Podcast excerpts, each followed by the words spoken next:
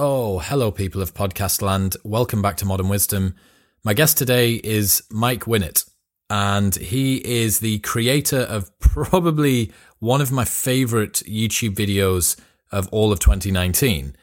The Contrepreneur Formula Exposed was a short documentary that Mike made with a couple of his buddies as he went on a journey to find out whether internet marketers deliver what they promise. You'll have seen videos, potentially even before this very podcast, that say, I can't believe people are still working in this old way. Do you want to learn how to 10x your income in just eight months? All this sort of stuff. Uh, Mike came into some money from a business that he ran and decided to put these promises to the test. So, to the tune of nearly half a million quid, he has spent money on pretty much everything from crypto mining to property online courses, in person uh, seminars, literally everything. The documentary blew up on YouTube and started to gain some real traction before a copyright claim was put in by a very prominent internet marketer. So, yes, today expect to go behind the scenes with the Contrepreneur Formula exposed. Find out exactly who it is that's submitted that copyright claim to Mike, uh, what he thinks is going to happen as the future unfolds, and uh, an awful lot more. I genuinely think what Mike's doing is a really noble cause. He's helping to educate and protect people from quite predatory tactics that are being used to prey on exactly the vulnerable people who do not have the finances to bankroll this in the same way that Mike has. So, yes, give us a hand, help some people out by alerting them to these problems, and share the episode. Might just save someone from throwing five grand down the drain. But for now, please welcome Mr. Mike Winnet.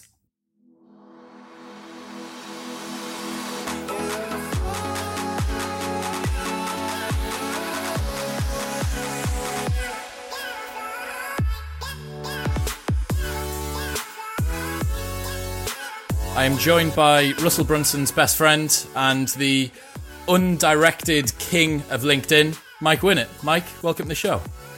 Cheers for having me on. Thank you. It's a pleasure to have you here. Massive fan of your YouTube channel and the work that you've been doing recently.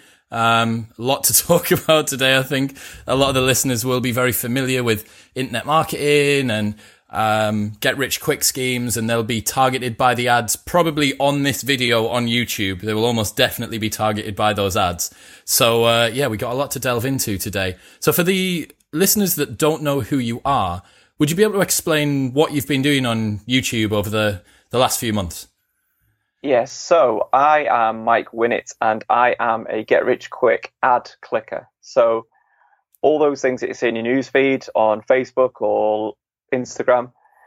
I think they are amazing. I'd love to be a millionaire in six months from drop shipping or through flipping products on eBay and affiliate marketing. So I believe them all, I click them all, I invest all my own money into it, and I report my results as they are compared to what the claims made by the gurus is. And that's all I do. I put that content onto YouTube, and you can see for free whether they work or they don't. What's the, su- what's the success ratio been like? Uh, none of them have worked so far. Not one, which is weird because the only people that seem to get success from it are the people that are selling you their course to do it. Which is, I mean, maybe I'm just unlucky, but i t- I'll promise you, I'm trying my best. I'm trying my best to make them work. They just don't so far. But I still carry on in hope. I will be a millionaire this time next year from all of these different schemes. I think one of the you've you've hit straight on one of the points there, which is that unless you have the money to be able to spend on these particular courses, there's yeah. no there's no way of foolproofing them. No, no, no. That, that's true. That's true. Uh, yeah. So there is there is no way to, to foolproof them. I, I think the the problem with them is how they're marketed to people is if anyone can do this, it's easy and it's passive income and you can make this money from two hours a week, three hours a week. It's like targeting people that don't want to put the effort in in many in many ways. But also, of course, they're going to make it sound easy, and anyone can do it with no startup cost. Because if they said actually it's 100 hours a week and you need money to start, then they wouldn't sell as many of these courses. So that's true. Yeah, it's it's so interesting. I think that proliferation of these sorts of schemes and, and adverts. And I mean, anyone who's scrolling down Facebook, the number of times that I've heard the sentence on YouTube, I can't believe that people are still working in this old way. But Yeah. like an Australian guy, then an American guy, then a, a guy from down south, then a whatever guy, and it's like, what the fuck is going on? Yeah, yeah, yeah. Like stupidly, um, I have worked really hard to earn money, and when I had my own business, I used to do six days a week, sixteen-hour days, and I didn't get paid what they're getting from just doing two hours in their mum's spare bedroom, uh, you know, per week. I wasn't getting those returns. Um, and then luckily, I was lucky enough to grow a business and sell a business, and then create enough money to afford me to do this sort of two-year little uh, experiment, which I regret sometimes. So I have my ups and downs, but it's like a love hate um, kind of project, to be honest. Yeah, well, I mean, you've you've recently sort of seen a massive influx in terms of exposure and plays, though, right? Like the last couple of weeks have been insane. yeah. I was on 5,000 subscribers two weeks ago, and now it's on 17,000. So last two weeks, it's Dream, you know triple. Yeah, yeah. absolute dream. Well, you say the dream, but you'll I mean, you'll know this more than me because I've never had Instagram before. I've never been on Facebook before, and I'd obviously started YouTube in January. What I find is the more people that start subscribing, you get two sets of people. You get like fans that love what you're doing, but then also people that hate what you're doing, but they still subscribe to tell you they hate what you're doing. So it's crazy. I, I've worked it out now. It's roughly 1,000 views equals one thumbs down. That's my sort of rate rate at the moment. Yep, I think that's about right. Yeah. It's it's interesting as well when you talk about um the little asymmetries in your exposure, and you'll notice this with your better performing videos. And some of the listeners may know this as well. If you've ever posted a piece of content which is absolutely banged, like gone gone much bigger, like 2x to 10x more than your usual piece, it kind of opens that sphere of awareness outside of the usual people that are just a part of your like crew and they know what you're about and they're always going to give you a bit of support. And then what you actually see is like this little, you just get to look through the peephole and you see the real internet. And you're Yeah. like, oh, that's the fucking, that's the no man's land out there. That's the, where the savages live. Yeah, well, I've I've had that with the Contrepreneur Formula video. That's the one that went. So my videos are doing about twenty thousand views. That was almost at two hundred thousand views before it got pulled. We'll talk about that later. But that did two hundred thousand views. But what that brought was hundreds and hundreds of comments, like calling me out. I mean, some people even noted I had a bum chin in the comments. I never noticed that before I had a YouTube video. But yeah, it's They're very like- observant. The people of the internet are crazy observant, man. I know it was news to me, but um, it just makes me think sometimes. It's like uh, some of the comments on there, for example, are "This is a channel for losers," but then he's made that comment on every single video, and you almost want to say, "So what are you still doing here?" Then Yeah. Why have you got so much time on your hand? If I'm the loser, how come you've got so much time on your hands? I know, I know. It's it's funny though, but that's the biggest thing. So like you're you're unsuccessful. That's the only reason it doesn't work. You're a loser. You'll never quit the nine to five grind, and all these things. Ill-informed comments, really. But I suppose that's how people get on in life. I don't Yeah. know. It's just the internet, isn't it? It's the, it brings out the worst in people because you can hide behind a fake profile, fake username. So There's an interesting point that uh, Jordan Peterson made actually uh, in an interview a year ago, and he said that because social media is so new, he was specifically referring to Twitter, but the same thing works for every social media. We don't know what causes people to respond. Like we haven't done a study on which people, how the data skews on which people reply to tweets or which people comment on YouTube videos. It might be that it skews massively towards the people that have had a bad day. Might be if you've had a good day, you just don't you don't respond for whatever reason. You're either in too good of a mood or whatever it is. But it might skew that like ninety percent of the comments that you get are from people that have had a, a ruthlessly bad day. So they might not actually be arseholes, but we, we just don't know. And when you look at it, when you take an aggregate view across the board, just looks like everyone's a cunt. Yeah, I say that. There's, there's a video on on uh, YouTube, and we talk about this in our office. It is uh, it's David Attenborough, Attenborough, isn't it? You know, the animal guy, and it's called David Attenborough talks about giraffes, and it's a four minute video about giraffes, and it's got 35 thumbs down. But it's just giraffes and David Attenborough talking about it, and it makes me think, what were you expecting? There's still 35 people that have hated that video enough to say, "Oh no, I'm going, I'm going to thumb that down." Fuck So you, just- David. I know. Oh, and even it was like, "Oh, i his voice is terrible." It's like, it's David Attenborough. What did you Sir think? It, David Yeah, Attenborough. exactly. But yeah, so oh. it's just that's the internet. I, I we we've started to make a joke now that we'll have a 40 minute video that goes up and it'll have one thumbs down as soon as it gets uploaded. So someone subscribes specifically to thumb my stuff down, Mm-hmm. stops what they're doing, gives a thumbs down. Post Hey, notifications turned on though. They've listened to you. They've turned the post Yeah. notifications on. They've just done it for the wrong reason. and it's it's just funny how people um, are on there and how people are on LinkedIn towards it now because obviously the, the message has got a bit more serious now. And I think people thought I was joking when I first started because I said I'll put my money where my mouth is Mm. and I will invest in these things to prove whether they work or not. Because I'm not calling them all a scam per se. I'm just saying I think the results promised are highly unlikely, but let me see if it does work. And if it does work, you can copy what I did for free. You don't have to pay me for the course. You can watch how it works. Absolutely. Uh, before we before we get into the, the thick of it, uh, ladies and gentlemen, if you are listening right now, head to wherever you are and give us five stars or give us a thumbs up. Let us know that you're listening and fight back against the arseholes of the internet. Thank you very much. Um, so the first thing that I wanted to know, Mike, was actually the uh, to roll back a little bit and work out what you did before this. Because in one of your videos, you mentioned you had a company and then you managed to get an exit. Um, you, I think you fondly refer to it as being kicked out of your own company uh, with a with Yeah, a pay, with a paycheck. Could you give us a, Yeah. a brief bit of history with that? Yeah, so I had a company that I set up with three of my friends. It was called Learning Heroes, and it was um, we would make blended learning resources, so e-learning um, content, animated explainer videos um, on loads of stuff like cybersecurity, data protection, leadership, team working, working at heights, just normal boring work stuff, but made in a style that was uh, more in keeping with how we'd learn at home. So it'd be short, animated explainer rather than click next death by PowerPoint. So it's basically interest in e-learning if there is such a thing. There isn't really, if I'm honest. We sold that to corporates and then corporates could use that in that company to help them train their staff. So we made content for trainers to use to do um, employee training, basically.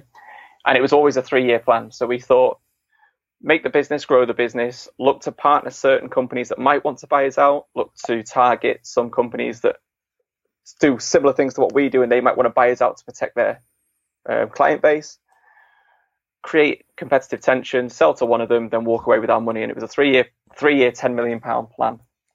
And we did it almost. We didn't quite get the 10 million. We got 11 million dollars, but it was 8 million in cash two and a half years later. That sounds like was a, that sounds like an incredibly well laid out and well executed plan. Had you had success in business like this before? No, I had worked in two startups before, so I had seen startups from almost day one through to maybe two, three, four years down the line. And um, I was a trainer, a sales trainer for a company that sold franchises. So every week when a new franchisee come on, I would help them set their business up. So it was like I was kind of helping startup businesses week after week, and I'd stay with them for for, for a couple of weeks. So I was doing it for a salary for other people for ages in a completely different sector, by the way. And I just thought, what am I doing building someone else's business when I've got all the knowledge? I can see what's worked for them. I can see what they could do better and trying to play it to um, a sector that I thought we could grow a business in. And e-learning was the easiest sector in my mind at the time. What I had no background, in- no background in that sector. what an unbelievable uh, identification of a, a niche to Well, capitalize sure on. it was. This will sound like a crazy story. So I just walked out of the job at the time. I had a baby on the way and I had good money. And um, I had a bit of a disagreement with the boss. And he said, My problem is I want everything to run perfectly. He said, If you had your own business, it'd be very small and very well run, but it wouldn't make much money. So I handed him a notice right there. It was like 10 in the morning. Come home. And then he said, they basically put me on gardening leave. So I had six weeks to come up with an idea. And then I looked at what jobs were available basically. And every job description was saying stuff like, you must be able to work in a team, must be able to manage your time properly. And I thought, you're not going to have a GCSE in time management. What courses are available? Looked online, saw the courses, and it was like a four hour course on time management. And it was like, click next. And I thought, well, if I want to find anything out at home, I'll go on YouTube and watch a five minute video. And that's where the idea came from. Why don't we learn at work how we learn at home?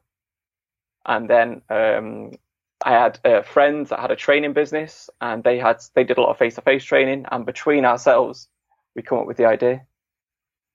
That was it. It's great. It's honestly the fact that I suppose this is kind of oddly romantic given the uh, path that you've gone down at the moment. The fact that it was uh, such a transactional uh, relationship between you and your business, which ended up being like the one that banged.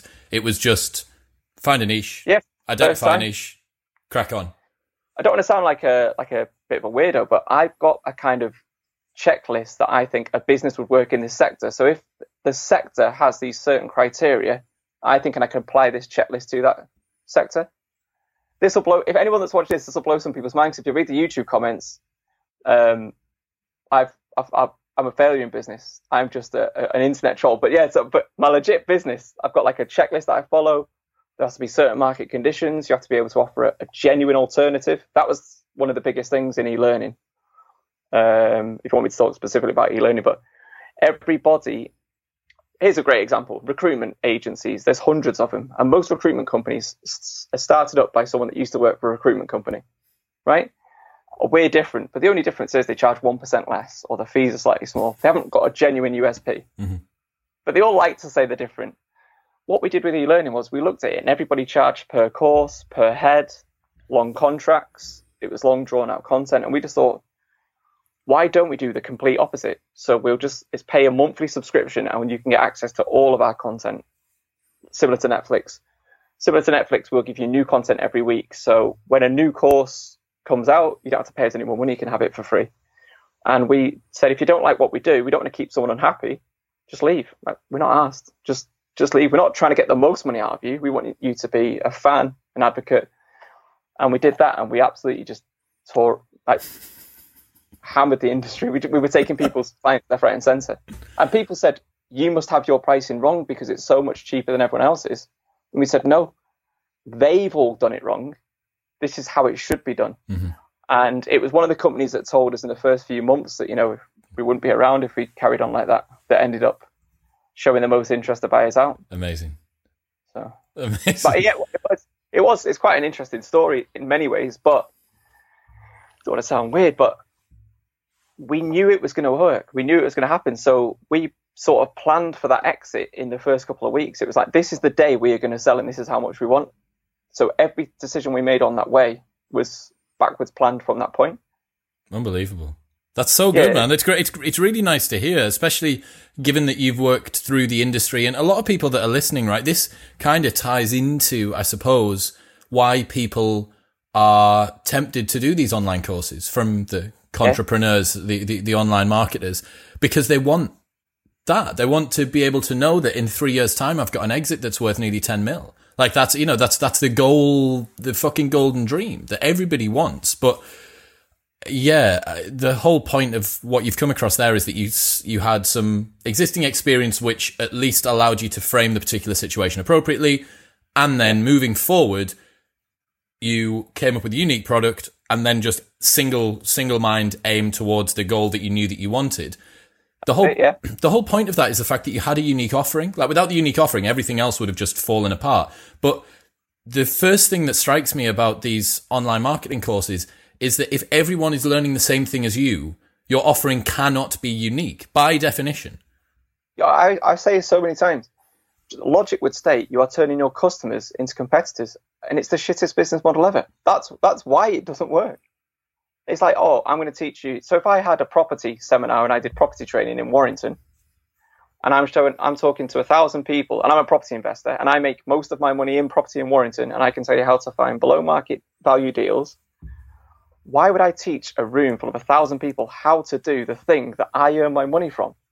I want as few of you to know how I make my money so I can carry on making my money unless, whisper it, I'm not making that much money from actually property investing. I'm making money from teaching people how to invest in property, which is something I think that a lot of these people do. Mm. And yeah, go on. So let's get into it. How would you define a contrepreneur? So really, I think a, a, a contrepreneur is someone that sells shovels to a gold rush. So they're telling everybody there's a gold rush on. This is how you can become rich and wealthy. Yet they don't make money from the actual thing that they're telling you to, you to do. They are selling you theory on how to do it. But there's no evidence to suggest that they've made that money doing that very thing. And that's what it is. And it's targets as many people as possible to sound as easy as possible. And then once they've got you in their sort of sales funnel, they will upsell you. Well, do you know what? The reason why it's not worked at this stage, six months down the line, is because actually, if you just pay me another three grand for my once a month mentoring, I'll give you an extra bit of the secret sauce. And then, ah, the reason why it's not worked now, well, the reason why it's not working is because it doesn't work. But they'll still tempt you. Well, there's actually a higher level to get to, and then you'll know the real secrets and the real secrets. So it's just basically getting you into the net, funneling you through, and taking as much money from you as possible. That's it, basically. And you can, they follow pretty much the same script. It doesn't matter what the passive income thing is that they're selling. The language is the same. The formula and the process that they use to get you in the net, even through to the same backstories. I hear the same backstory at different events now because I go to all these events. And um, so that's what they do. They basically sell shovels to entrepreneurs and people desperate to leave the rat the, the rat race, basically. Yeah, entrepreneurs. entrepreneurs, nice. I like that as well. Yeah, so they're entrepreneurs and they basically sell the dream to entrepreneurs, and sometimes it's vulnerable people, desperate people. But I'll say this and be clear: I don't think that all training's bad. I don't think that all training's a con. I don't think that any every single person that ends their price in a seven, which is something that a lot of them do, is a con because if you read the YouTube comments, some people take what you say literally, like, oh, well, he's got a price that's a seven, so you're saying he's a scam. Like, no. If you get value from that and you have achieved that thing from that person, he isn't a contrepreneur to you. He might be to the 99% of other people that failed on his course. You see what I mean? Mm-hmm. Mm-hmm. But, but everyone wants blood, don't they? Everyone wants you to basically spell it out to them, and say, right, this person's a contrepreneur, this person's a contrepreneur. I don't know every single one of them but people want me to say. My DMs now is, what about this guy? Is he a contrepreneur? I've never heard of the guy. I have no fucking clue. Yeah, you're not you're not the glossary. You're not Wikipedia for contrepreneurs on the internet. Uh, you'd think I was though. Yeah, yeah it, from my my DMs, it's crazy. Well, I think the the reason for that is that so few other people are doing this. Everyone else is drinking the Kool Aid. Like the, the only people that you see that are touting these sort of online get rich quick scheme courses are their ambassadors or the, or the, the showcase uh, clientele that they've got. Um, and for the fact that you are the only person that I've ever seen, really, that's not like just some disgruntled sounding, like old, uh, like wife from God knows where, the back end of Nebraska or something like that, who's written a bad review on Trustpilot. And you're like, well, I don't, I don't know. I don't understand the process. Um, so you went, you went and did a lot of these courses, right? Do you know how many you've done? Yeah, uh, well, I've been to 12 actual events, like face to face. Well, here's my uh, ClickFunnels event, here's my um, affiliate marketing event, here's my dropshipping event, here's my branding event. But how it actually started, I didn't set out to do this. So when I sold the business and I got given um, the lump sum of money, I, I, I mean, I don't know your background, but we're working class kids. We're not told how to handle money. We're not told how to um, handle that amount of money. And that's how come, you know, when people win the lottery and they blow six million, seven million, I was like, oh, that would never happen to me. That is a lot easier than you think because you do not know what to do. You don't understand. People think if you have a million pounds, put it in the bank, live off the interest. You can't do that. Your interest is probably 0.9%. Inflation's 3%. You actually lose money putting a million pounds in the bank. But people don't understand this concept. And that's not their fault. That's because working class people aren't taught this stuff because we're supposed to be good workers. And so I was given this money. I thought I was doing the right thing and going to find financial experts and independent financial advisors to tell me what to do with my money because I thought I've hit the jackpot here. I could either have the best two years of my life and then get back and have a job or be boring and make sure that for the next 40 years I get paid a steady income from this money. And it'll only be, say, 20, 30, 40 grand a year. I say only, that's a lot of money, but it's not I'm a millionaire money. It's it just pays your bills or you know. So that was the plan. Every single person I saw 15 different financial advisors and they told me to invest in all sorts of stuff. And my question was always the same. Don't tell me what returns I will get. If you believe in the asset you're trying to get me to invest in so much, how much of your own money have you got in this? So if you're telling me to invest in the Cayman Islands because I can make 300%, logic would state every single penny you get paid you'd put in the Cayman Islands because then you'd make 300% back on it. Not one person. Not one person would either show me how much they'd invested in their own asset or how much they were really getting, which then made me think do they make more money from telling other people to invest in this, you know, amazing uh, in, uh, investment opportunity, or do they actually really believe what they're selling?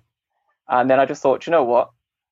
I'm going to look at some more left field investments like crypto mining and some of the, you know, property. We all know you can make money from property long term, 10 years, 15 years, and stocks and shares over time. You can see that. The ones that made made sort of like we raised my eyebrows were the interesting ones were the anything that was flashy. Anyone that had a 23 year old lad sat on a Lambo on Instagram, I thought, you know what? I'll just put a little pot of money into these things, almost like a, a gamble. You know, I'll put five grand into that, 10 grand into that. And that's what I've done, but to the tune of nearly 500,000. Is that your total cost so far? Outlay so far. And this is why when people say you want this to fail, you couldn't be further from the truth. You couldn't be further from the truth. So we've got um, properties we bought in the UK just to test the returns that were promised by some of the people that we've been on the courses. Uh, property in Spain, we've got crypto mining rigs. So we've got like a crypto farm running to test those results. We've invested in cryptocurrency as an asset rather than mining it. We've got uh, we've just just bought an affiliate marketing site. I did the video last week, so we put ten thousand into an affiliate marketing site.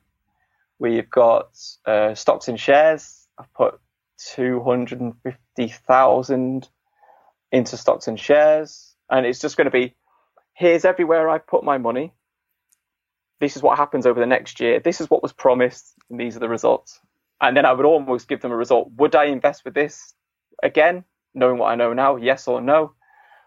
Am I going to make this amount of money? I'm going to make a million pounds. No, you're more likely to make ten thousand pounds. Don't quit your job if you want to do this, and that's all it is really. But I don't want anything to fail. I'm not deliberately trying to sabotage anything you need a you you got to have a very particular mindset if you want something to fail to the tune of half a million quid. Yeah, I, I, you're the first person I've told that bit to. Most people don't think. Um, I think they just think that I'm going there and deliberately, you know, trying to just just show up the people that are on stage. But I'm not there naming individuals. It's more like an observation of the actual asset or the passive income stream rather than this guy. He's a con artist because you know, I'm giving them all the benefit of the doubt. I think they really are just trying to give back to a, uh, to other people and help them become millionaires. It's not they're not doing it to line their own pockets. I think they really are giving back and they're genuine people. Yeah. So one of the things that I thought, and we'll get onto the contrepreneur in a second, because really now that it's been taken down, the only way that we can talk about it at the moment is by us discussing it. The only way that people actually know yeah. what the fuck's going on is by this weird retrospective, like nostalgia that we're going to have to go through. Um, but what one of the things that I thought to be uh, really interesting was the fact that you uh, and your team elected not to name names. And yeah. I think uh, there's a point where you go and s- you manage to wangle a meeting with Gary Vee in New York, yeah, yeah. and you go see him, and you sit down, and you're on camera in that famous office he's got, which just looks like chaos, and um, he, he's pushing you to say like, who are the people, and then mm-hmm. rather than like, and that's Gary, it's Gary fucking Vaynerchuk, like uh, the listeners will know I've got mixed feelings about Gary, but like what you think about him aside, that is the opportunity. If you were ever going to do it and not be called out by the people on the internet, it's like, look, Gary Vee wanted me to fucking tell him, but what you elected to do was cut the recording. So you cut the recording and told Gary, and then you cut back in. So what I really liked about that was the fact that it, it shows that this isn't a, a headhunt, or at least primarily this isn't a headhunt from you guys. This is you with genuine, uh, sort of inquisitiveness and a little bit skepticism, just trying to find out what the fuck's going on, trying to cut through some of the bullshit. Yeah, like that's it. Like I don't want this to be, and I'm not saying I, will just say it's John Smith. I don't want this to be an expose of John Smith because in my mind, what happens is this: there are 99 other people that are using exactly the same tactics as John Smith. But if then you he's he's the contrepreneur guy, it doesn't solve the problem because everyone thinks, ah, I've not been scammed by that guy. If I just make people aware of the tactics used in the industry, if they get that feeling, ah, this sounds a lot like that contrepreneur formula, they will then start to question whoever's trying to sell them, sell to them in that way. In my mind, I think that actually helps more people than just saying, oh, this is I don't know. I just pick random gurus like the Tony Robbins show, or this is the whatever the Gary Vaynerchuk whoever it is, the Mike Winnet, you know, Mike Winnet's the contrepreneur, whoever it is. I just think it, that was better. But also, I don't want to get sued. I know what I don't want to get sued. And and what I've noticed is there's a lot of people that have got a lot of powerful friends, and these people make a lot of money for a lot of the social media platforms. As obviously I'm finding out now.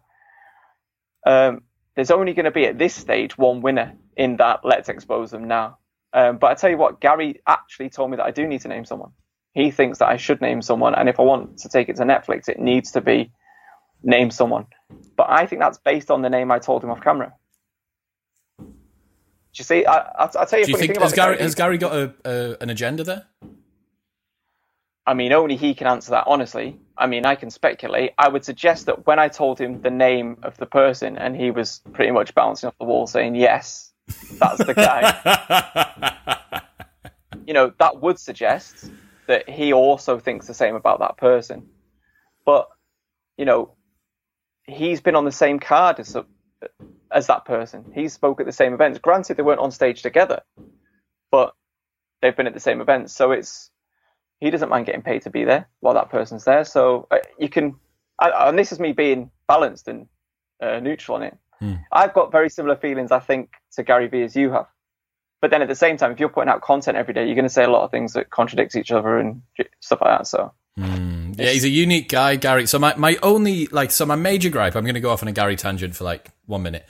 My major gripe. I get loads of stuff about Gary, by the way. People now think that I'm like best buds with him. You know, yeah, like I've met the guy once and he said he was going to introduce us to Netflix. He's still not managed to do that yet.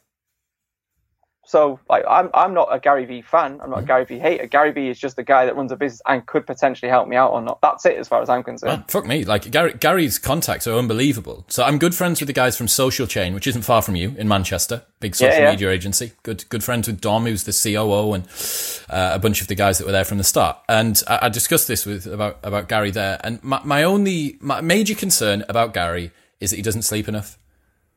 That's yeah. my major concern. I'm just thinking there's a couple of immutable truths in life, right? And like not sleeping equals earlier death and Alzheimer's.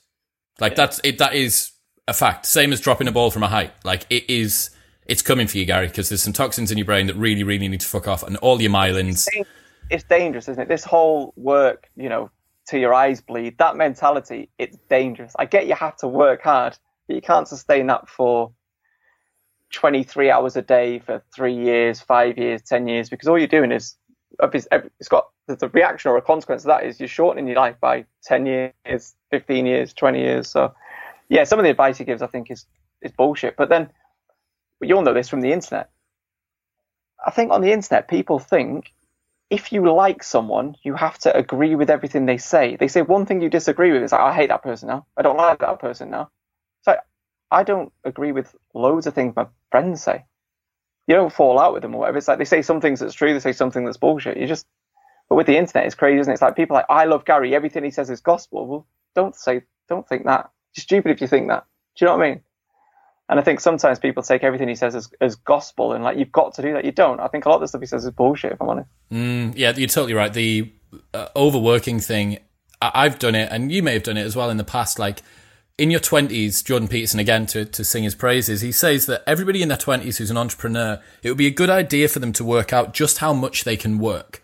Says that at your 20s, you don't have sufficient responsibilities that are going to hold you back from working to your maximum capacity. And he actually suggests that for short periods, see if you can do 14 hour days, six days a week, and see what happens. And I, yeah. I, I, didn't do it by design, but I, have I've done that more by neuroticism, I think, but, um, and fear.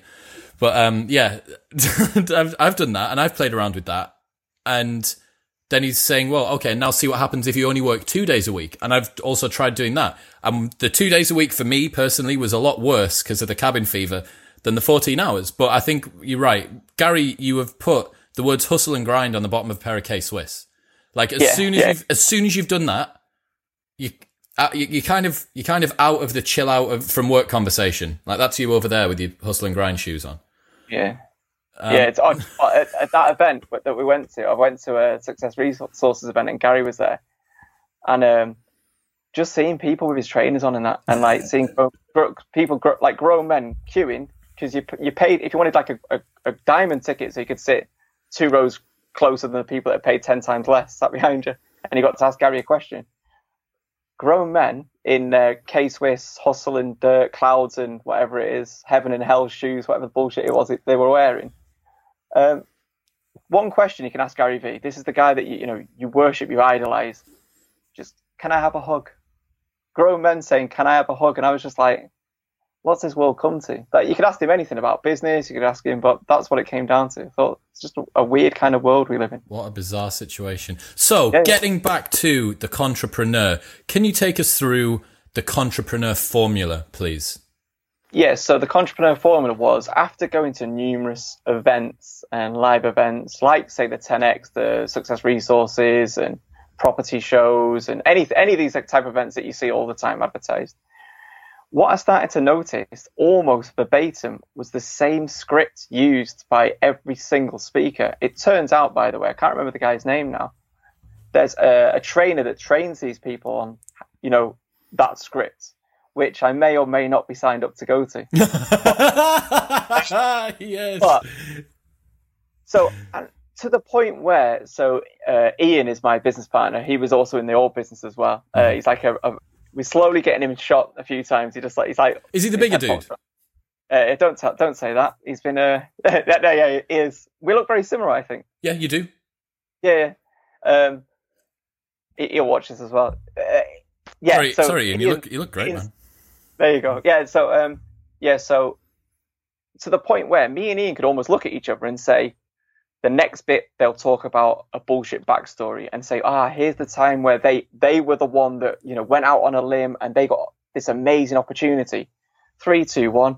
Hey, and then my daughter twisted her ankle, and then the coach came over, and it was like uh, what a player twisted their ankle, and the coach came and said, "Has anybody bought the boots?" Yes, my daughter was there, good to go, and she got the game, and and literally, I could I can word for word say exactly what they say, and we're like, this is absolute bullshit. So we just thought, why don't we write this script from these shows and hmm. actually test what these people say. So when they were saying stuff like this is a once in a lifetime opportunity, I'm never going to offer this price again, we thought that's really interesting. We'll just go to your next show that you're doing in two weeks' time at a different place and we'll just check, fact check everything that you say. And we found out that they were lying because it was exactly the same pitch with exactly the same price. And the show that they said they weren't going to do ever again, they were doing in three weeks' time at a different venue.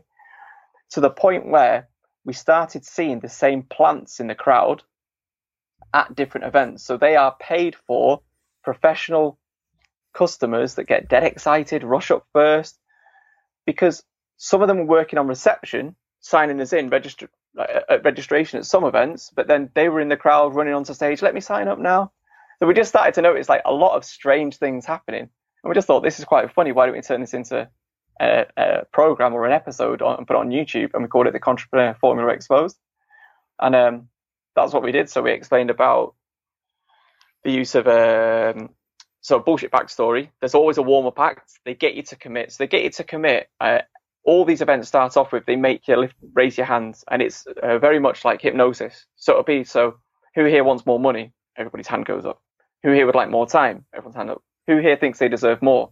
Everybody's hand goes up if someone didn't put their hand up, they would be singled out, and uh, it was like a, a shaming practice. So they would say, "Oh, you sir, Mister, I've got, I've got enough money. You don't need enough money." And then from that point on, he would always. But it was, it's part of the show. It's part of the whole. Oh shit! If I don't put my hand up, I'm going to be shamed. No one likes to be shamed in front of a, a big crowd. So there was shaming. Then there was the bullshit, bullshit backstory of I was sat just where you were two years ago. I was working 60 hour weeks for a boss that doesn't appreciate me, and I had mortgage payments. And, you know, you can think about this for a year and you're still going to be in the same position, but you need to take this opportunity now, grasp it. It's all, um, is it uh, Cialdini? Cialdini? You know, the influence. Yeah. It, it, it Robert, Robert Cialdini, yeah, yeah. Yeah. So it follows that process. And then um, well, I took the opportunity, and you know, what what will you lose if you don't do this? And then it would be that amazing opportunity presents itself. I took the first step. You can take the first step today, and then it comes down to um, testimonials. So here are people that were just like you from last year on the old stage, which turns out now obviously been to a lot of these events. Some of these are professional testimonials. They go to all these events and read out the same script. So I've seen the same two or three people at different events saying, "Yes, I signed up to this course." So different people, all- different different events for different speakers. Yeah, yeah, yeah. Wow, Wow. Okay. So there's there's even like these mini mini industries for people facilitating these people. Yeah, yeah, of course. Oh yeah. so it, but I'm not. I've not gone. Let's go and expose this. I've just been going there to say, let's go and find some stuff to invest in. Wow, that's the same girl that was in Birmingham three weeks ago that ran on stage. What is she doing running on stage at this event? Mm-hmm. Oh shit, that's the same person that rushed to the back of the room to sign up at the course at that event. Oh, hang about. Why is she signing us in today when she was the testimonial three weeks ago? Mm-hmm. This seems a bit weird, and it's almost, almost, it was amusing to us. It was mm-hmm. just funny to us. Like, wow, this is so, it's so bullshit. It's unreal. Um, so that was all. That's all it was. And then it'd be um, scarcity. So, oh, by the way, you know, oh no, um, increase their value. So normally my product's thirty thousand pounds, or sorry, twenty nine thousand nine hundred ninety seven, because it's always a weird price. Um, but today, because you guys have took the first step, you know, I'm going to sell this price for three hundred and ninety seven pound. It's like you're not going to give someone like ninety eight percent off. If it was really worth thirty grand, you wouldn't be selling it for ninety nine percent off, would you? It's like it's never been that price. Just so it's the same inflated value and then often it was so then everyone's dead excited, and then the first three or four people get up to, you know, sign up. And by the way, we've only got ten of these left today. They say there's ten left, so it's fake scarcity. I've got no problem with these tactics when they're real. Real testimonials are cool. Mm. Uh, you know, I'm a genuine advocate of that product. It's helped me. Um, that product was really thirty thousand pounds, and it's a genuine discount. You can get it for fifteen thousand pounds. All them things are cool, and they are real sales tactics that work it's the intent of the person using them and whether it's fake or authentic. That's what I've got a problem with. You know, if you're a good person trying to give someone a good product that's valuable and will help them achieve their goals, these tactics are perfectly fine, in my, my view. But fake testimonials, fake scarcity, people pretending to be customers in the audience rushing to the back of the room, that's not cool in my mind. So yeah, they'd rush to the back of the room, they'd say there was only 10 of these products left. They'd still take money from 70 people with no due diligence. It wasn't like, well, can you afford to do this? Um, are you in a position to pay this £2,000 now? People are paying on credit cards. I've seen young lads signing up to property courses age 16, 17. They can't get a mortgage at that age. So why are you allowing them to sign up to your property course? Now, I get that some people watching will say, well, it's their own fault for signing up. Uh, yes, I get that. But a 16, 17 year old lad in that scenario that's not world wise and has just been sold the dream that he can be financially free and not have to work again. And they even say stuff, sorry to go off, off on a tangent. They even say stuff like, um, your friends and family won't understand this. If you talk to them, they'll tell you that it's not worth doing it. It's almost like isolating you from sort of logic. Well, they're losers. They've never achieved it. They've bought the pill that you go, you know, they've swallowed the bullshit that you go to college and you work a nine to five and it's 40 hours a week and you struggle all your life to pay off your mortgage. It's very clever what they do. Anyway, so then they, they sell you with the fake scarcity, they sign you up, and then before you know it, you're in the sales funnel, and then they are offering you upsell, upsell, upsell at every single stage to the point where they offer you the chance to come and talk at their event at a testimonial as part of their premium package. And I know people that are on stage in Florida, talking at an event to convince other people that their business has been transformed since they've signed up. But I know these people, I know their business because they're friends of mine, and they're not making any more money now than they were six months ago when they signed up to this course. They've just spent an awful lot of money to have a few pictures with celebrities, hang around with these business mentors, and now convince other people that these scams work. Does that make sense? It's incredibly predatory. That's the first thing that comes to mind, especially when you're talking about young people, vulnerable people. Like, obviously, if you were in a stable, happy life with a job that you loved, you wouldn't be like going to see Robert fucking Kiyosaki at the Sage in Gateshead or something like that. You wouldn't be doing that. So, first off, they're already uh, selecting for the people who want this to be the answer to their problems, which in- suggests that those people have problems. Uh, then they're using tactics which are, are purposefully manipulative. Neurolinguistic yeah. programming, the stuff from Rob, Bob Cialdini. Uh, I've had uh, Rory Sutherland on, who's a friend of Bob's, and he was talking about how powerful that stuff is. I've also had Robert Greene, the guy that wrote uh, uh, 48 Laws of Power and Mastery and Laws of Human Nature and stuff like that. I don't know whether you know this, but the reason that Robert Greene uh, made uh, 48 Laws of Power the way that he did, he says that it is um, a cookbook with ingredients but not a recipe. And yeah. the reason that he did that was so that bad actors couldn't use the tools in a manipulative yeah. fashion. And the fact that fucking Robert Greene, five times over New York Times bestselling author, is having to like nerf his own products to stop bad actors like these ones getting yeah. a hold of his tactics and using them to then manipulate people. And then on top of that, to like finish off the whole, I mean, I'm a club promoter, right? That's my business. I run nightclubs. I have done for 13 years. And we use some scarcity We'll hold the queue 20% longer than we need to. We'll slow yeah. the entry because if you're walking past a club that's got a big old queue outside, you're like, oh, fucking hell. There we go. A bit of social equity, a little bit of, you know, associated uh, high esteem for going to that venue. But there's a big difference between slowing a queue down by like 20% and paying people to sprint to the back of a venue to spend five grand on a thing when you're surrounded by vulnerable people who've just been told, buy now. If you buy now, then you can buy now and you need to buy now. Like if you keep on repeating these things and using these tactics, it's incredibly manipulative. And obviously the worst thing is it's fucking effective.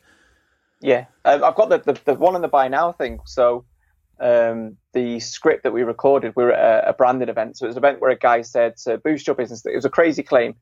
He could change any business from his um, business plan he was going to give you for 397 uh, 397 pound, which is usually uh, five thousand dollars, but uh, five thousand pounds, three nine seven. It was basically a, a GCSE business like plan. You, you download it online. It's bullshit. Anyway, he would turn your business into a 10 million pound business in eight months, which is a mad claim when you don't know the sector of the people that are in your audience or what they're like as individuals. But people swallowed it. 70 people got up and signed up. Um, now, in the close of his pitch, he said buy now 23 times in the three minutes leading up to the price reveal. Um, and it was ridiculous. It was like, buy now, you realize you can't miss an opportunity like this. Um, if you follow this step by step, um, buy now, it was like everything was like, it was like buy, buy, buy, buy to the point where like we're laughing. We find it funny. Interestingly, as well, in the crowd, when some people, it's like hypnosis and they kind of weed out the people it won't work on. So they get rid of people that are negative from the crowd. They get told not to come back, or they get they, they get moved constantly. There's people in the audience being moved, and did anyone really just refuse? Because especially being British and being as disagreeable as I am, if someone came over and I was sat down in a seat and they said you didn't put your hand up when you said do you want more money or more time or something like that, like I, I, I wouldn't move. But Are people yeah, just so into it that they're already getting shifted around, or? yeah, it's it's it's it's strange. It's like have you ever watched? Um, this will sound weird. I used to live in Ibiza for a long time ago. I used to live in Ibiza, and there used to be a team of pickpockets that worked on the street below the apartments I used to live at, and I used to watch them every night. And I used to to the point where I, I could see the signals. So like one would flash his lighter, then the, the, the crowd would start moving. It was all basically a street scene, and this this the street would stand still until someone came either drunk or intoxicated. The sign would be given to let people know whether it was it was under the influence of drugs or drink. And then literally a ball would roll out into the into the street. A woman would walk past, bump him, and I'd see I'd see people get pickpocketed over and over again. The scenes in these rooms are very similar to that. It's like people move at exactly the same times when I've seen the same show at different events. People, it, it, it's, it sounds like I'm crazy, explaining it. But when you've seen that many people at these events and you've seen so many of these events, you'll realize the whole psychology of the event and everything is set up for you to um, spend your money, basically. And anybody that doesn't look like they are going to do that, they get rid of them. So the main thing that I, am struck by there, apart from the fact it's manipulative and, and and is taking advantage of vulnerable people, is how fucking sophisticated it is. Yeah, it was big business though, isn't it? So say these events, um, I don't know, say it's a success resources event, however much that person on stage sells, they have to pay 50% to success resources. That's how it works. Mm. So it's big business. So that's why they want to fill the rooms. That's why they get people to move forward so it looks busier. That's why everybody in that room wants you to spend money. So no one's there trying to help you. If it's not right for you, they're not going to say, do you know what? And I think that's why people leave of their own accord because they realize it's bullshit but everybody else around them's like whooping, st- stood up. I remember speaking to one woman that she didn't have a business, and she went and spent two thousand pound. Well, it was one thousand nine hundred ninety-seven, one nine nine seven on a course to brand her business. And I actually said to her, "What what are you doing?" And she went, "Oh no, I couldn't. I, this is it. This is what I need." I said, "But you've not got a business or service or product that you sell. So what are they going to brand?" Or it doesn't matter. They'll help me come up with an idea for a business. And I just think there's people like that that she was paying on a credit card. She's not got a business. She's not got a service. Why are they taking two thousand pound off her to help her brand her business that doesn't even exist yet? It's it, it kind of blew my mind really. But yeah, a lot of people get up and leave. Um, they don't let you eat or drink in there because um, then you get uh, it's called decision fatigue. Yep. So they, they make you they make you stay for like four or five hours before you get your first break. But then after that break, the numbers have dwindled massively because most people realize this is a pitch fest. I'm not coming back. So anybody that returns after that break, they're more likely to buy. Mm. And now with a higher product. So what happens is it's a I call it a tripwire. It's a low value product to start with. Who takes the bait? Right. If 70 people have signed up now, we could probably sell them the five grand um, product in the afternoon, and then the following day it could be well now we'll get the mentoring but the following day some people think shit i spent five grand there i regret it And they've got you know buyer's remorse.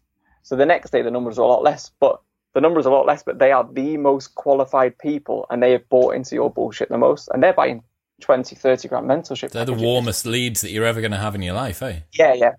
Yeah of course. And don't get me wrong if this product really did work i'd be all for it i would be saying you know but look at the stats. The stats show that maybe 1% of these people, what 1% of people are successful through these courses. But it's weird. The only people I've met that are successful through these are actually part of that organization or selling you that product. So I've not met someone that's made a million dollars through the 10x course, let's just say, through Grant Cardone's university or Cardone Capital. I'm just, as a, as a random example, by the way, I'm not saying it's him, mm-hmm. it's a random example. Yet I can show you 10, 15, 20, 10x affiliate resellers that will be telling me that Grant Cardone has changed their life and they are millionaires. Mm. You're selling his product. You've not made your money through the thing that he says that we are going to make our money from. You are making your money through selling the thing that he says we are going to make our money from. And that, I'm yet to meet anyone 100% unbiased and independent that's gone, actually, yeah, no, I, I invested in Cardone Capital. I'm a millionaire now. Not one person. I mean, if you are out there, get in touch. Yep.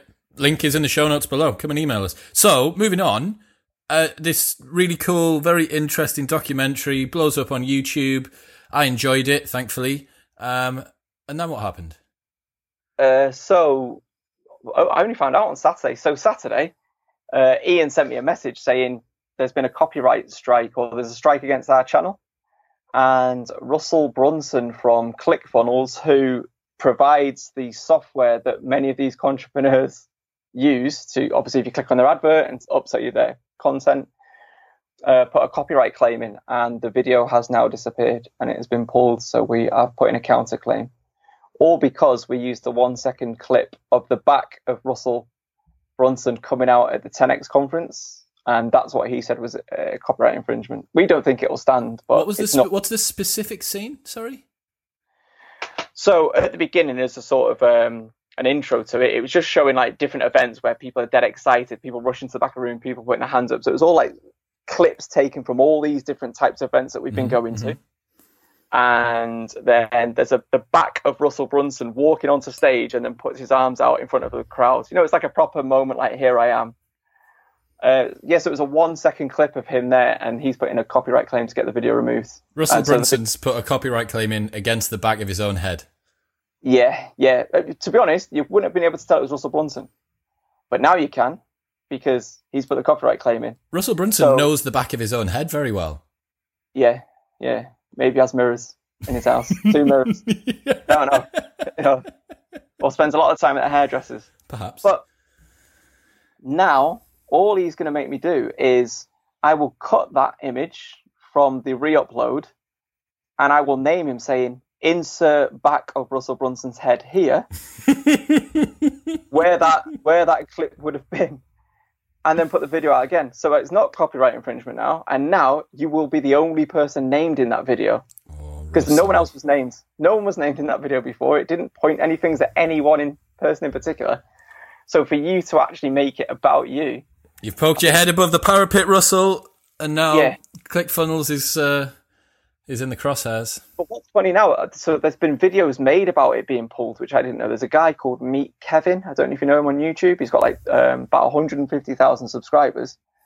And he did a big video about it. And he did a big video about ClickFunnels and him being friends with Grant Cardone and saying it's a bad look. Like, why have you even basically saying, I've only got 17,000 subscribers. Not many people had seen this video. But now, because you pulled it down and it's all over the internet saying video no longer available, but it actually says who's made the copyright claim. Yes. So now it's, I, I, I mean, I don't know how this works. I don't know anything about YouTube really, but so now, in a lot of people's minds, the contrepreneur formula is about Russell Brunson. But weirdly, he was named in the comments so many times saying, "Oh, this is like the book that Russell Brunson's got on telling you how to sell to people." Hmm. So maybe he's, he's thought, you know what, this is basically the contents of my book that I sell. Mike's if it giving my book away for free. Probably, but but I've never read his book. Yeah. I've probably gone to a lot of his students' courses and just noticed that they are saying the same thing over and over again. So, yeah, so the video is no longer available. We'll upload it, re upload it next week, probably with ref- a, a lot of references to Russell Brunson ClickFunnels throughout now. This is. Are we We'll gonna? You're gonna see like the contrepreneur formula like 2.0, the director's cut So, I think so. Uh, there's a few little things I wanted to change. Anyway, the mad thing about it was we didn't do that thinking a lot of people would watch it. We did it for, like you said, for like a small group of people that followed us on LinkedIn, which is our main platform. Um, then it got picked up by a couple of Instagram accounts that shared it, and it just blew up overnight. It went from 22,000 views to like 100,000 views in about two days Wow. and then it carried on growing and it was like nearly 200,000 views. But um, yeah, the actual Netflix documentary, you know, the one that Gary spoke to us about, wasn't that. So we were going to reveal what we've invested in, our results. That was going to be a, a bigger piece of work. The Contrepreneur forum was just a very specific part of this is the language they use at live shows. It wasn't like our year as a entrepreneur because there's been stuff like I got an Amazon bestseller with a blank book just to prove how easy it was and how that can be manipulated. So, as part of the contrepreneur formula is established authority. Nothing screams authority like an Amazon bestseller. So I thought, why don't I just prove it's bullshit? Write a book that just says blank page on 144 blank pages, publish it, and get it to number one in Amazon, which I managed to do in 24 hours. And then I made an episode about that. So there's loads of things that will be in the main documentary, but um, that weren't in the contrepreneur formula. But we'll re-upload that um, formula, and you can watch it probably next week, Thursday, Friday, or this week, sorry, Thursday, Friday. Amazing. Well, we'll uh, I'll make sure that the link to that is in the show notes below if uh, if it is up. What's interesting, especially the the Brunson thing, the fact that he's he's decided to get stuck in. Uh, I don't know how much. I'm going to guess you'll have done a little bit of research. I don't know whether you knew who he was before that, but his uh, particular platform, ClickFunnels, is the basis for a huge number of internet marketing businesses. Yeah. So many online businesses use it. I don't get it really. It's a bit stupid in my mind for him to have done that, which makes me wonder: was it somebody else in his office that's done it? on And behalf might- of a mate. Yeah, they've seen it, seen their ass, reported it, and now will probably get in trouble for the amount of coverage ClickFunnels might get from this. I'm not saying like you know whoever watched it is going to watch it, but it was never about ClickFunnels. Now I've got a bit of a beam up on it about ClickFunnels. Do you see what I mean? Where- Absolutely, and you. I, I, you still haven't crossed that threshold of um, opening people up to the masses or naming naming and shaming someone. yeah, no. Russell, Russell, or Russell's company, or whoever the admin person was that decided to do it, or the favor for a friend, they've named and shamed themselves. Kind Yeah. of. Yeah, it's crazy, really, but you know, maybe they just thought a quick strike. Now, who knows? I might get two, three strikes next week. It's like maybe it's a, an idea that you know I'll report him, someone else reports him, someone else report him. I don't know. To cut the channel. So, all yeah. I- So all I do is I just I just chop I just chop anybody out there, any content that I've used, chop it and just re-upload it without it, and just just screenshot their names and say, this is that entrepreneur, that's that entrepreneur, that's that entrepreneur, and just do it as if it's subtitled, you know, like for um on TV. yeah. hard of hearing. You know. Mr. Mr. 10X walks on stage, Yeah. wow. that Um, kind of stuff. Yeah, so that, it's interesting, really. But, but it's the first time, to be honest, the YouTube thing's been affecting me a little bit in a weird way. It's cool that a lot of people are watching it, but now I'm get I'm getting hundreds of emails and I'm getting hundreds of messages, and I didn't want I, I don't want to sound like I'm not grateful, but I didn't want this. I didn't want to be the Anne Widdecombe or the watchdog of online entrepreneurs. That was never my intention. So as much as it's nice that people tell me who I should be investigating, why I should be investigating them, telling me all about how they've been scammed, I've not got the time to take individual people's cases and say, right, I'm going to try and get you back your six grand that you spent with this entrepreneur. Or, but I think people think I can or that's what I want to do. It, does that make sense? It sounds like I'm a bit ungrateful. No, no, here, no. but- I totally understand. It's like people are seeing you as like Dog the Bounty Hunter, like Mike, Mike the Yeah, no. entrepreneur hunter. yeah, or like Citizens Advice Bureau and stuff like that. And- And that's that's becoming quite difficult to manage. It's almost like because weirdly as well, someone will ask, will say something complimentary about watching it, or someone that I should investigate, and if I don't respond within 20 minutes, then all of a sudden it's like give me loads of abuse, and it's like, come on now, Well, it's obvious that people's emotions. you know what I mean? Pe- people's emotions are quite heated here, aren't they? Because potentially, if they have had their fingers burned, they're then looking for you as this potential savior, and then when you don't appear to be that savior, they're then uh, redirecting that th- th- those feelings that they've got towards whoever it might be, entrepreneur X, and they're redirecting them towards you. Yeah, it's mad. Uh, Here's one. So I had a, an interview with someone that a lot of people said was a contrepreneur. Now, I have never been to this guy's live events or live shows.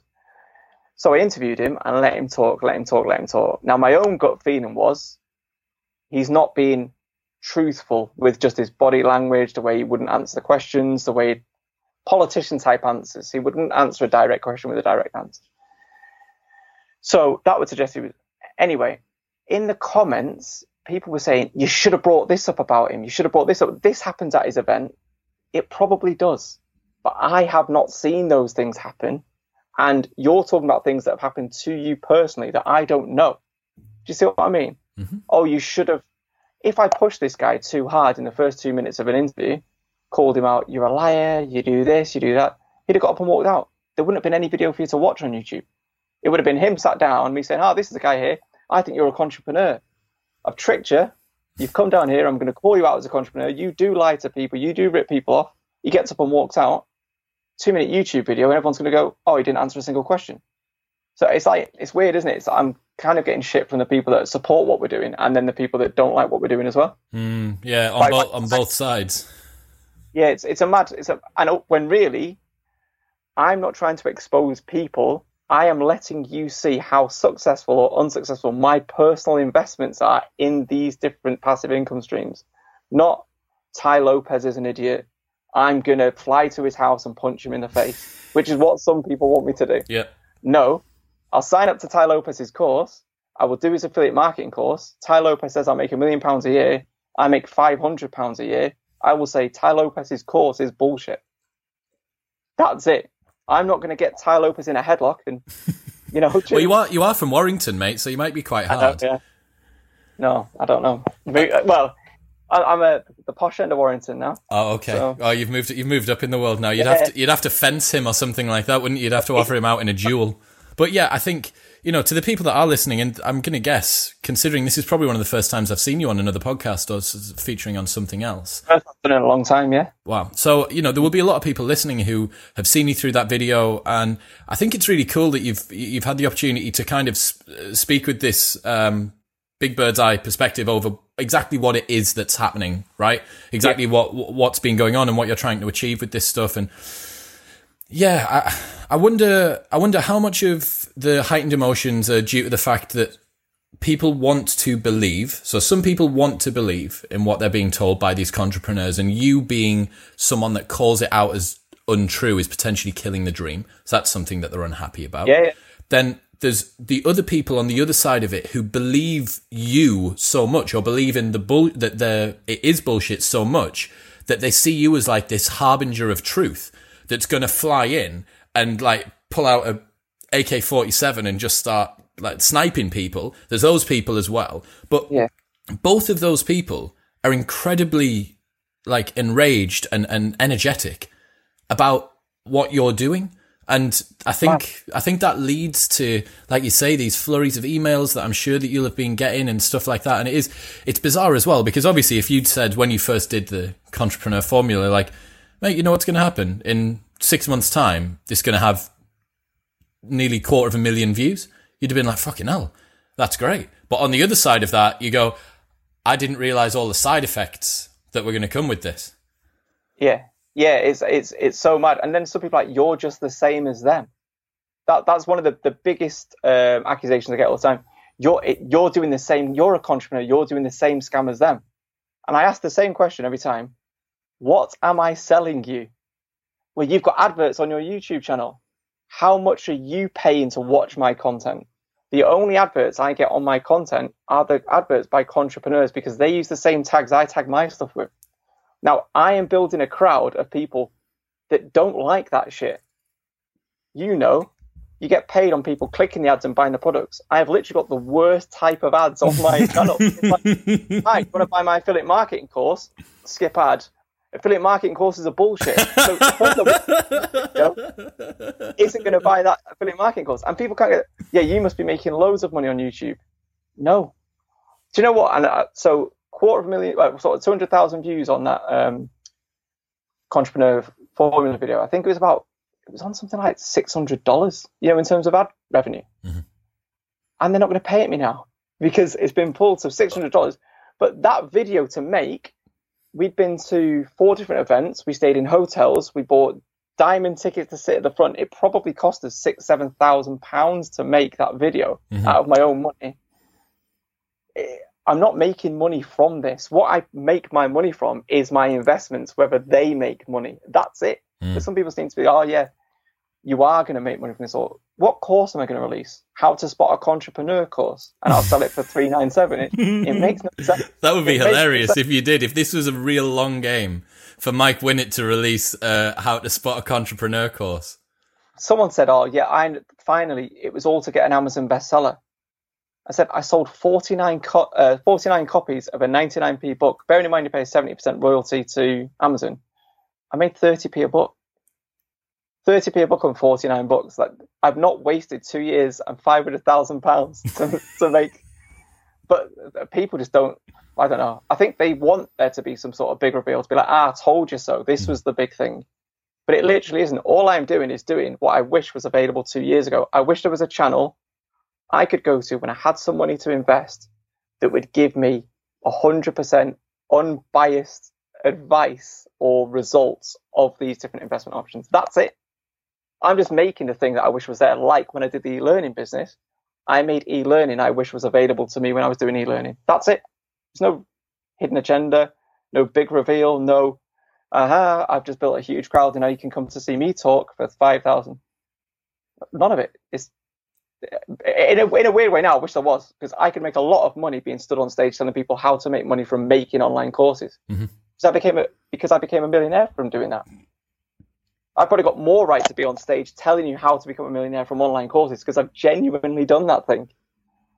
But I don't think it's right because the reality is, you could come to my office, Chris, and I could tell you exactly what I did day by day for two years, and you could do exactly what I did. But the the market's different now. Conditions are different now. There's so many variables that stop that big million pound exit, five million pound exit, ten million pound exit that you can't dress it up in a course and tell people if they follow that step by step plan, they will get those results. That's the truth. But that's why I'm not on stage telling people how to become a millionaire through online courses because we were we worked hard, we did all the right things, but ultimately it comes down to a huge element of luck that somebody else values your business on that set day that you want to sell for what you want. And that can't be replicated through any course that you do or any mentorship. That's the truth. And sure, people don't like me saying that 99% of you won't won't achieve that thing that we achieved. That's not me being a dick. And yes, you can say, well, you did it, so I can do it. Yes, that's true. But I didn't do it by going to an online course or signing up to a, a guru or doing a mentorship. I did it from working really, really hard, didn't not pay myself for a few years, um, employing people, paying staff before I pay myself, sacrificing holidays, doing all this stuff.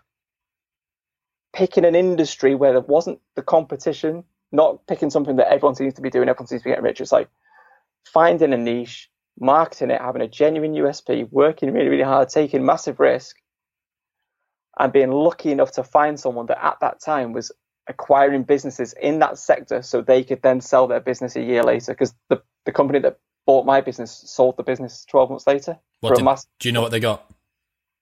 Uh, this will be a sickener. So they bought us and they bought 13 other businesses. Similar, uh, similar sort of. Yeah, it was all like uh, online training, online learning. They've become like one of the world's biggest learning platforms. They sold for 2.8 billion dollars. So if you work out what our business made up of that, it probably would have been around about 20, 20, between 20 and 22 million. But they did that nine months after they bought us. So in some regards, cool.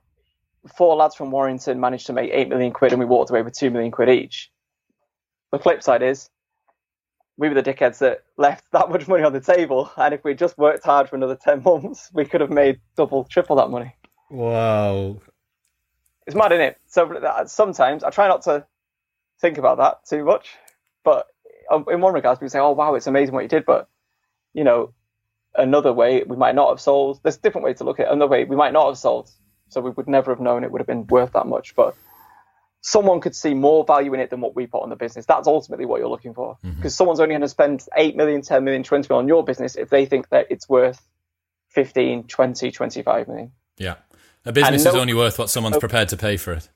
It's, it's the same as a house, isn't it? It's like people say, oh, my house is worth 1 million quid. Well, you put your house up for 1 million quid. If no one buys it for six years, it's not worth a million quid. But if you keep getting offers for 750,000, your house is worth 750,000. So. Yeah, man. Um, so, kind of in, in summary of that, one of the things that I think is really interesting is what you just said there about the fact that everybody is presuming that you are doing this with an ulterior motive. You're doing this to um, to then flip your audience that you, you're going to grow and then be like, actually, this is the how to avoid a contrepreneur course for 397 or whatever it might be. Yeah. And the, the fact that so many people see that as the immutable dynamic of online content production yeah. should be confirmation to anybody if they need it that this is how um, pervasive the, the, the issue is. Like, if it wasn't for yeah. the fact that people can't presume in any world, like a lot of people say to me, this podcast's been going for a year and we're about to probably hit just about a million downloads soon. And the number of times that people, oh, so like what, you know, what, how much money are you making off it? Or when, what's the plan next? Like when, when are you going to start doing, I'm like, man, I, I, if you could imagine how much time I've spent, I've never been paid so little. Even when I was a glass collector in Middlesbrough at 17 years old, per hour, I've never been paid so little for doing anything in the history of my life. Like, I'm not yeah. doing this. This podcast doesn't exist for that reason. And the same thing for you guys starting the YouTube channel. It's an interesting project. But the hilarious thing is, and this is what I think a lot of people should hopefully try and uh, take on board the things that you do without an ulterior motive and purely for the fact that fuck that looks interesting i'm gonna have a crack at that and then you know you guys you guys come across well on camera so you and you had experience with um produ- producing things so you had some uh, associated skills already in the in the wheelhouse so to speak no no we, like the first time i'd ever been on camera was january i'd never Is been on true? camera before yeah, we'd never picked up a camera before. We are literally learning on the job. We have not got a clue what we are doing. Well, I tell you what, man, you come across incredibly well. Yeah, no, I, honestly, if you saw what I was like, I get angry at Ian because Ian basically gives me a script and goes, right, you're saying this. And I say, it's easy for you, Ian. You just fucking write the words. I've got to go out there and then get called bum chin. You've got a square head. You look like an eight. I was like, it's all right. But it's like, oh, it's all right, Mike. And then, so we've got like little jokes in the office where they, they want me to act now. I was like, I'm not an actor. No, you need to react to some of these videos. And I'm like, oh, so I'm like pulling faces like, oh, wow, and all that shit. But mm-hmm. yeah, I absolutely hate it. So the only thing we, we experienced one was like scripting stuff and storyboarding stuff because we used to write content. So we know roughly that will work well, timing will work well. That might be funny in our mm-hmm. opinion. You might mm-hmm. think some of that stuff isn't funny, but that's quite funny. But yeah, but in terms of filming, editing, all that stuff. We are literally learning on the job. We've well, not got you're, what we're doing. You're doing a, you're doing a good job of it. But yeah, so the, the fact that you guys have even you know even no skills, you had no skills that were in there, but at least an interest in doing it. And what's hilarious is that downstream from that, you guys are actually growing at a rate that most YouTube channels would be would, would be fucking dream of. You you know, like the, the uplift that you guys have had recently is the sort of thing that full time YouTubers that are maybe even putting loads of money into uh, and, and, you know, really trying all the different t- tricks of the trade. But the point is, and this is what's interesting about the contrepreneur formula and the typical things that they're trying to put across is none of those things emerge from passion. All of those things are simply a, you just need to do this 67 step process or whatever the fuck it might be. And bizarrely, yeah, all of the best things that I've done have been when I've worked fairly hard at something that I'm interested in, ground my nose against a grindstone for sufficiently long, and then some alrights appeared on the other end. Yeah. What's interesting about that is, and this is what people, so I was having an argument with someone online, which I don't recommend doing, by the way. It's actually answering some of this bullshit. So you're doing this for the money. It's like, no, I've, I've, at no point ever said, I am not trying to make money. I am trying to make money on every single investment I make. That is where I'm trying, I'm trying to make money. Oh, yeah, yeah you've got 17,000 YouTube subscribers. You must be making money. I said, you don't get paid per subscriber. I could wake up tomorrow with 7 billion subscribers. They don't send me a check for a million quid. It doesn't mean anything. But you try explaining that to someone that doesn't like, know what they're on about, but they'll beat you with that stick. Mm. So what you said there, I think by doing this and letting people see how well or badly I do, or some of the unethical or not very pleasant elements in these in this industry and in these specific different um, passive income streams, I think there will be enough, and this is my ultimate goal. There'll be enough good guys that are genuinely nice people in those sectors that also have a problem with the flashy Lambo forex traders and the shithouse property trainers. And they would love to come to me and say, Mike, I don't want you to talk bad of our industry as a whole because you can make a living through property investment or affiliate marketing or even forex trading, whatever it might be. I don't know. I would like to work with you and show you the right way of doing this ethically. And I will then invest my money with the good guys and they will make that work for me. That is ultimately what I think could happen. Does that make sense? It's like natural selection or like natural evolution, I suppose, for people. Because yeah. for any online entrepreneur, potential entrepreneur, for any of those guys to come to you, like you recently had the the gentleman from uh, Birmingham who does property, had him on, and if someone wants to step into your podcast studio, uh, what is it? Not another dickhead with a podcast? Is that it? Not a dickhead with a podcast. Podcast. That was a joke because basically everyone's got a podcast, haven't they? They do, me included. Um, and if someone wants to step into that arena, with yourself, with the platform that you guys have now and the exposure that you guys have now and the track record that you guys have now, they better fucking hope that they're bringing something legit. Because if they're not bringing exactly. something legit, they are going to get found out. And, you know, so we can put it out as a lovely way to finish off this podcast, which has been absolutely fantastic.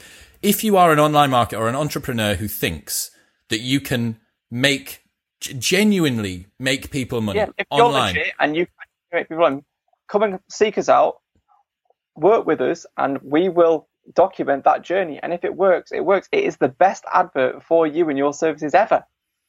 It is that. But you know what? Not one person's gone, yeah, you can come and film at our event yet. Not one, which I think speaks volumes. Do you know what I mean? Well, there's I'll an open. the, the, affiliate marketing guy that's got in touch, mm-hmm. he got in touch to say, I know you're doing stuff on affiliate marketing. I'm not a millionaire. I'm not promising to make you a millionaire. However, here is my projected income. This is how much I earn, and I'm happy to show you how I do it because I, there are some good guys in this sector. I don't sell a course, I don't sell mentorship. I just do this for myself, and I'd be happy to work with you guys to show you the right way of doing things. And that's great. And he seems a good guy, and hopefully it does work. But isn't that interesting that the only person that's come to speak to you so far to teach you how to do well within an industry is the only person that isn't trying to sell a course within that fucking industry? Exactly that. Exactly that. exactly that. And weirdly as well, so say the property guy that you mentioned, I've had a few other property um, like uh, teachers or they've got um, podcasts and they're like leaders in their books and stuff like leaders in their sector that have got in touch saying, I can show you the right way of doing these things because some of the things that you see in these events aren't 100% legal. It's grey areas. It's playing sort of like both sides of the law this is the way to do it, and you can make money through property. If you ever want to talk about that or discuss that, we're happy to help you. And that's what I think this eventually will lead to. It's not necessarily a witch hunt naming individuals. I think it will show people here's what they promise you, here's the reality. You know, you're probably going to be closer to this than that. So don't go and spend all your money on this thing that doesn't really exist because we've shown you how much money it cost us to make this amount of money. Or yeah. It. Well, it's an open challenge, ladies and gentlemen, everybody that's listening, people of the internet. Uh, if you have a business and if you think that you can help Mike uh, make some of his half a million quid back that he's lumped into all manner of different different things. Yeah, honestly, if it carries on at this rate, I will have to get. I'll have to do a, pro- a, a proper job because not one thing so far has made money. money. And uh, tomorrow I've got an interview with uh, a guy that I brought some crypto mining rigs off. So I spent thirty thousand pounds with him and that'll be an interesting interview. That's all I'm going to say. I'm excited, man. I'm very excited. So, for the listeners who want to find out a little bit more, they can't watch the Contrepreneur Formula yet, but they might be able to. And if it is uploaded by the time that this episode goes up, it will be in the show notes below. But where can they find you that hasn't been taken down yet? Uh, so I am on Instagram, which is just Mike Winnet. I don't have many followers, and I don't follow anyone. I'm a proper weirdo. And I'm on LinkedIn, Mike Winnet, which is the same spelled like winner with a T at the end rather than an R and then YouTube Mike Winnet. Fantastic. Uh, it, you need to go and have a little bit of a look on LinkedIn. This is a total another episode, and I'm, you know, if you've got time, man, at some point over the next couple of months, I want to do a whole delve deep into the world, weird world of LinkedIn because until watching your stuff on YouTube, I didn't even know that there was this whole subculture of like weird yeah. engagement shit on LinkedIn. It's like it's like Instagram for people that have like smoking jackets and sit on Chesterfield sofas. It's amazing. Yeah, I say um, what LinkedIn's just uh, Facebook for professional wankers. That's the best way to describe it. There we go. And on that note, we'll finish. Like, share, subscribe. You know what to do. Uh, really appreciate your time, Mike. Thank you so much, man, and good luck as everything comes forward. Cheers. Thanks so much.